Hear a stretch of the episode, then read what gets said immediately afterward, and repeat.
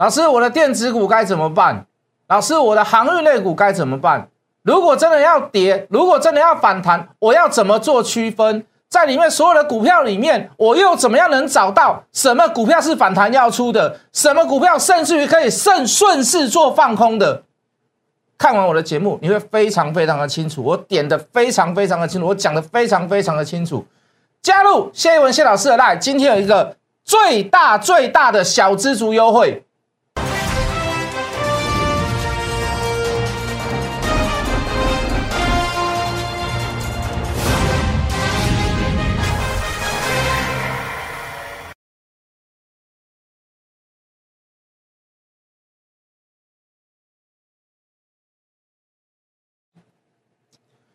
全国的观众，全国的投资朋友们，大家好，欢迎准时收看《决战筹码》。你好，我是谢一文。好的，今天还算小跌了，但是今天有部分的时间是站在平盘以上。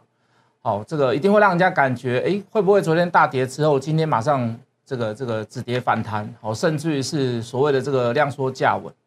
好，那事实上你刚刚所讲的东西，所想的东西，好，在大部分的脑海里面都会有这个状况。哦，昨天跌跌四百多点嘛，很可怕，对不对？啊，今天一个反弹。不过分啊，甚至于说今天有可能做一个所谓的止跌回升，啊，或者是单脚反转，大家都会有这种想法，哦，每一个人手上有多单的人都会有这样的想法，好，可是各位要浇一下大家的冷水了哈，就就就现在来看，我们昨天提出两大点嘛，第一个就是说，除非你那支大举反攻，那事实上这点有没有做到？事实上是就筹码来看是有小做到了，没有完全做到，好，为什么？因为你昨天政府下令就是说，哎，我投信。八大行库啦，八大行库，你只能你只能买超，不能卖超，好，那这个就好笑了啦。好，那怎么样好笑？我们等下再来做叙述好了。那这第一点啊，那次有想试图去做反弹，那甚至于下令说只能买，只能买超，不能卖超，不是只能买不能卖哦，是只能买超不能卖超。那第二点，还有一点就是说，融资余额有没有大减？照道来讲，昨天跌四百多点，你融资余额至少要减到八十亿以上，好，那个叫令人满意，五十亿以上叫做小及格。你至少要卖在八十亿以上，可是昨天融资余额减多少？减二十九亿，那代表是什么？散户还是不死心嘛？那不是只有我在看，你在看，是大家都在看，外资法人全部都在看。看到散户不死心，请问你他会做什么样的事情？请问你他会做什么样的事情？所以各位，哦，当然不是所有的股票都一样，都这样了。比如说像美骑马，美骑马它就是嘎空嘛。那有什么好谈的？决战筹码上面就告诉我们，它就是嘎空嘛。啊，康普呢？康普也是一样，康普它没有嘎空，可是美骑马涨，买不到美骑马，不想去追美骑马的人回来买康普嘛。啊，真的是电池好吗？电池好不好？好啊。电动车好不好？好。半导体好不好？我跟你讲，很多公司营收创新高，三率三升都已经变成基本配备了啦。可是为什么不涨？问题在于哪里？问题在于筹码，筹码为什么不捧场？外资为什么不捧场？今年以来为什么都大卖？尤其从七月份以后开始，几乎是怎么样？很少很少买超过，买超后的隔天还是一样卖超，还是一样跌。为什么？重点在于哪里？重点在于各位，第一个，美债值利率三月份发生到至今，都有那个征兆跟迹象，说会不会有升息的反转现象？第二个。昨天晚上、前天晚上又公布了一个所谓的美国联准会的七月份的会议记录会议报告，又告诉大家，里面十八位的这个在座的这个这个学者投票，大部分人都同意年底之前如果状况继续好下去，那可能就要怎么样减少购债。那这代表的是什么？哦，利率开始有点蠢蠢欲动，为什么？为什么利率动？为什么钱会不见？筹码会不见？外资为什么会卖？尤其是亚洲新兴市场，我们跟各位讲过，从一开始大多头开始就跟各位讲这个观念。我们是看筹码的人，我们一定要看资金流向，我们一定要看 hard money，我们一定要看 fucking money，钱往哪里跑，哪里市场就会好，永远不变的道理嘛。那为什么我们之前会有多头行情，可以从一万点持续的连续站上一年两年？为什么？到底在于哪里？就在于怎么样？美国印钞票，资金溢流到亚洲的新兴市场，台湾也算新兴市场，包含香港、包含日本、呃，包含中国大陆、包含韩国，全部都是。可是各位，如今他现在要减少购债，那代表怎么样？流出在市场上的钞票，流出在市场上的资金变少，外印的效果没有，那你会想说，老师还是在印钞票哦，只是减少购债而已啊，对不对？你讲的很好，没错。可是各位，未来呢？那个只是前哨战嘛？未来呢？如果就业数据变好，如果通膨持续增加，如果美债的殖利率在未来当中又继续倒挂，或者是殖利率攀升非常的高，我想请问各位，那是不是可以更加确定？可是当你到更加确定之时，包含法人、包含学者能够更加确定之时，那个时候再来卖是不是太晚？那个时候再来卖是不是就太晚？因为已经跌了一段了嘛。连现在你去卖股票，你都会嫌晚了，是不是？可是各位，为什么外资从七月份开始对台股，尤其是不捧场？昨天还大举卖超，对不对？为什么昨天会大跌？因为外资大举卖超，原因到底在于哪里？跟各位下个结论：联总会公布七月份的会议记录，值得品味啦。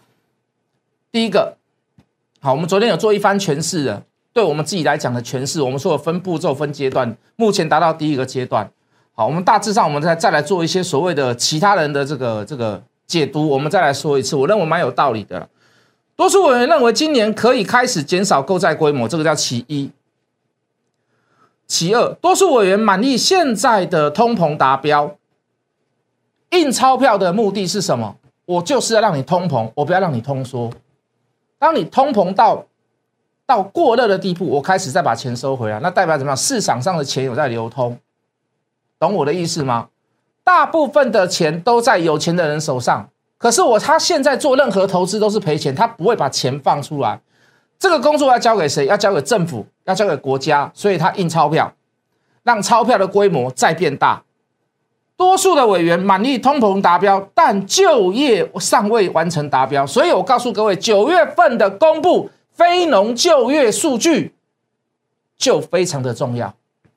如果非农的就业数据一样非常的好，那只是加速怎么样？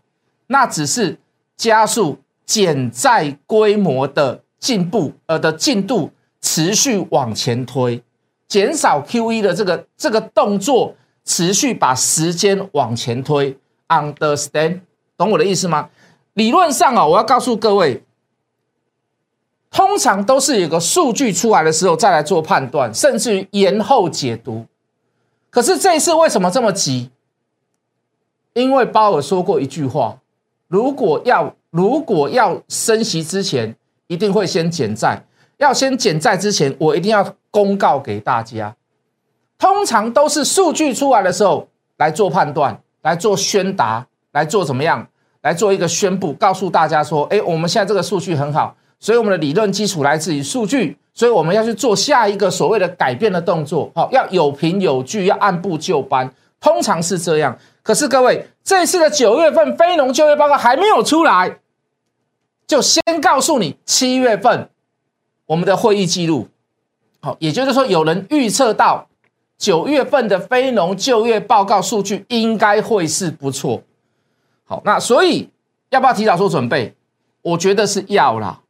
好，外资已经提早做准备了啦。那我刚刚讲了嘛，你内资有撑，但是不是很大力。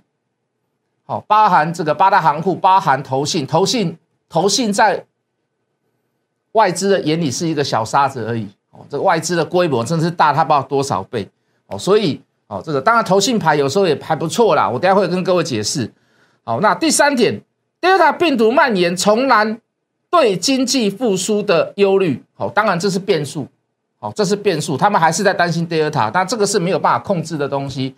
好，如果病毒加深、加剧，影响到就业，影响到通膨，那当然嘛，那当然它减少、减少购债的这个规模跟数、跟数据、跟后面的呃跟时间，它就不会往前推哦。但是它已经把这个东西已经，它已经把它模 modern 化了哈，大致上的步骤 modern 化，只是时间没有确认，因为中间有变数，这个变数叫做 Delta 病毒嘛。第四点，委员会成员对政策转身时机意见不一样，各位听好哦，关键在于哪里？在于时间，在于时机。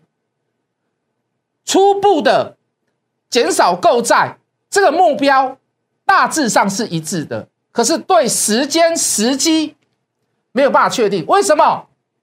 为什么？是不是对就业数据不确定？不是。是不是对通膨数据不不确定？不是。对谁不确定？对病毒严重或不严重而产生有不一样时间点的见解。好，有人说年底嘛，有人说到明年第一季嘛，对不对？好，懂我的意思吗？可是各位，方向有没有变？方向有没有错？方向没有变呐，方向没有错啦。哦，只是到时候会有三叉路口，那个选择权三叉路口站在中间的那一颗石头叫做 Delta 病毒了。哦，说不定未来还有 Data Plus，哦，甚至于到烂打，我们不知道。好，可是各位。好，这是一个对，呃，就我们就筹码面的人很注重筹码面的人，这对我们来讲是一个警讯，好，是一个警讯，好，一个非常长期的一个扭转力量的一个警讯，好，尤其是钱，尤其是热钱，大家一定要对钱敏感。OK，好，那我昨天没有提出稍微的一些图解数据出来，因为来不及讲，我今天再补足。好，那这个是。美元指数，好，为什么要给各位看美元指数？为什么？为什么？如果你在美国减债购债规模，甚至于到未来零 QE，我不再印钞票，甚至于到未来所谓的你要升息，谁会最敏感？货币会最敏感。美元指数持续的往上飘，往上飙，来到九个月来的新高。这代表的是什么？这代表的是什么？第一个，我看好美国经济复苏；第二个，我认为美国未来的利率会上升，所以我现在要把钱汇回去美国，我在美国做投资，甚至于我放在利息都会比较好。第三个，我认为未未来美金将会升值，为什么？因为当它有这个升息的讯息出来，全世界各地的资金都会往美国去跑。尤其是现在美国在做基建，也非常需要钱。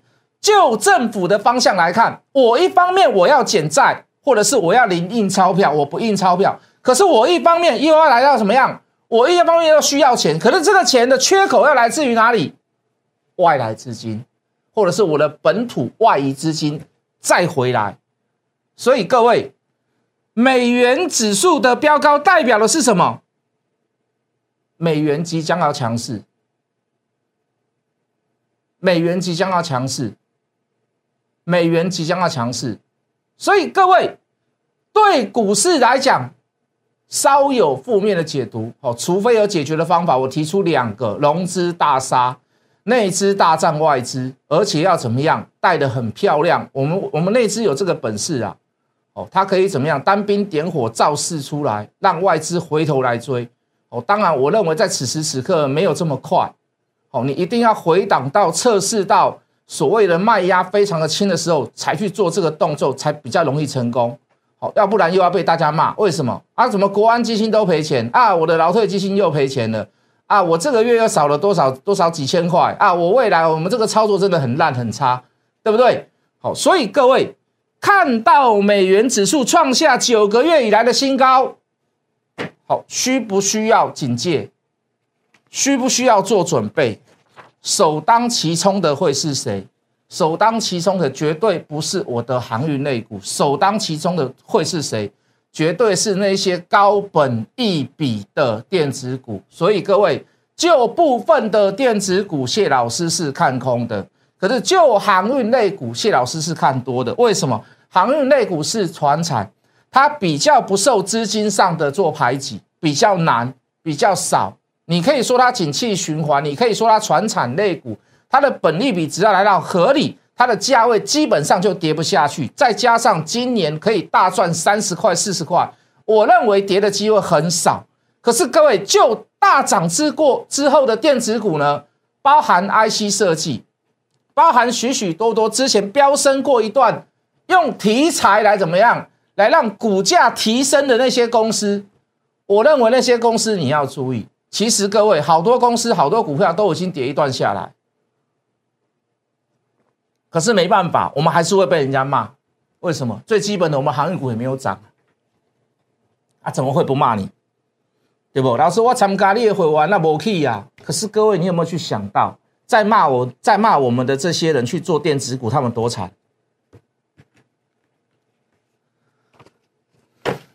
在说航运股不好的人。这阵子多惨！再说电子股可以买的人，这阵子多惨！还有很多，还有很多人骂完航运跌下来，他现在说航运很好，令人玩味啊！好糗！以前告诉你，今年涨三十块，今年呃，今年可以赚三十块，今年赚四十块，那个叫景气循环类股。现在跌下来了要买，他告诉你为什么不能买？今年今年可以赚三十块，今年可以赚四十块。同样的原因有不同的诠释方式。以前告诉你，行业股不能看本利比啊，要看股价净值比。现在告诉你，现在跌下来了，这些公司今年可以赚三十块、四十块，业绩这么好，本利比这么低，为什么不能买？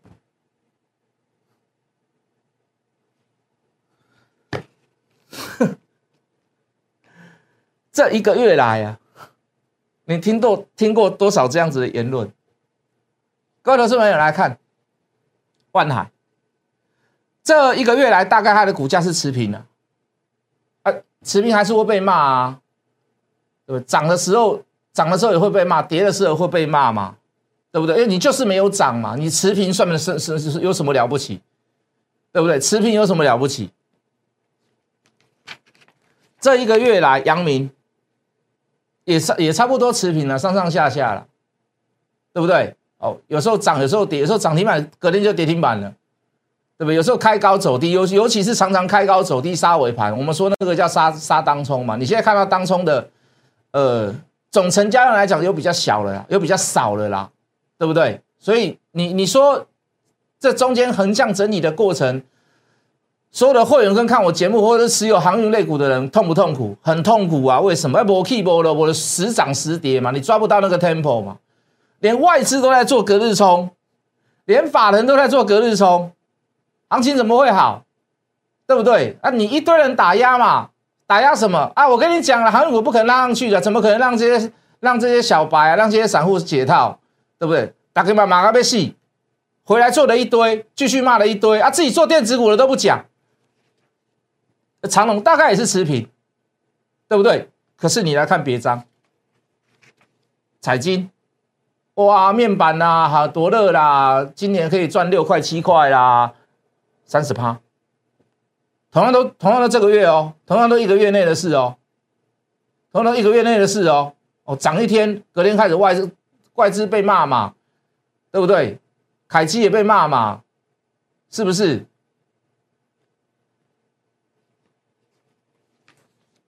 友达三十趴，嘉麟四十趴，我随便举了，这里面也有之前我很爱的股票，嘉麟有没有买？上尾投控我们之前有没有买？也有啊，怎么会没有？三十趴，九阳九阳神功记不记得？九阳神功记不记得？三十趴，原相三十五趴，这个这这个都是耳熟能详的电子股，你手上有没有？群联二十趴，金星科三十趴。敦泰三十趴，联发科二十八，好公好公司吧？爱普三十五趴，M 三幺 IC 设计二十五趴，一位好客人金豪科四十五趴，威风电子二十五趴，威风八面记不记得？威风八面二十五趴，联阳二十趴，利基二十五趴，四星跌三十趴。PCB 南电跌二十趴，华通 PCB 跌二十趴，啊，抱歉，南电讲过了，二十五趴。被动元件奇力新三十趴，国巨二十五趴，大益三十趴，华新科二十趴。你回头来看，很多电子股二三十趴，对不对？你回头来看。这个叫万海，这一个月，这个叫阳明这一个月，这个叫长隆这一个月。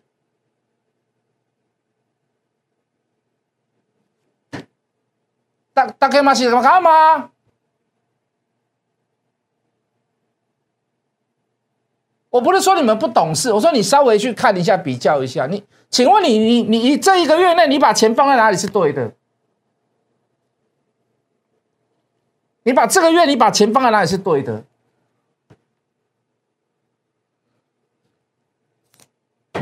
？B D I 创新高，散装创新高，长隆没什么跌，阳明没什么跌，万海没什么跌，其他股票跌的乱七八糟。大家都骂航运，航运是没涨啊。可是各位，就这一个月来，钱放在哪里最安全？钱放在哪里不会缩水？当然，你高手，你做价差，那恭喜你啦。哦，今天买，明天卖，我买跌，买买跌，我买跌，我涨的时候卖掉。我们也有曾经做过价差，我们不是没有啊。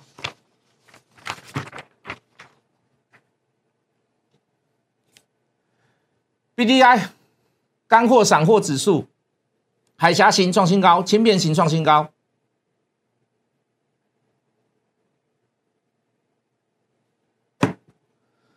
那你说，你说，你说散装会涨，货柜不会涨？其实货柜比散装还要好，常常是货柜运运没有办法运到，呃，这个正常时间运到这个目的地的地方。有时候还请散装帮忙在，哦，散装可是就是跟，哦，就会跟呃，就会跟万海会比较有关系啦。我们之前昨天讲过了嘛，阿马龙说包船，我们长隆、阳明也有被包到，万海也有被包到，对不对？啊，互相支援，互相调。为什么他不想要错过这个美国下半年的呃这个销售零售业的这个旺季的这个这个钱？他想要赚那个钱嘛，他包船。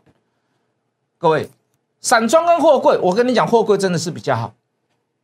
那你说散装创新高，今天今天股票大好，OK，没问题，我还是认同，毕竟就是在航运股里面。可是各位，我想请问各位，这一个月以来，你去买，你把钱放在电子股比较，还是放在航运股比较好？丢了，我是无去啦。我长隆、阳明、万海是无去啦，咱丢，咱恭喜你啦。我们不能说啊，我们大涨，别人在跌，骗人。对不对？可是我问各位嘛，我问各位，以后未来有部分电子股走空了，请问你，你该怎么办？你可以做放空，你可以把钱挪到航运类股来，这两个选择都是我现在的选项。你要放空电子，你要做多航运，目前来讲，它都是我的选项。我今天已经做动作了，我带所有的会员去做。不同的股票，我带所有的会员去做放空电子股。请问你，如果你没有人帮你，没有人跟你解释这么清楚，看空不是一件容易的事。请问你，看空不是做也不是一个那么那么容易的事情。请问你，你该怎么办？一直死守电子股，我说的再多再好都没有用。如果想要跟着我做，加入我的 line，我今天给各位一个一口价。所有的人全部都把你当做小资族，所有的人就一个价，全部都给各位小资族的优惠。加入谢一文谢老师的 line，我们等下回来。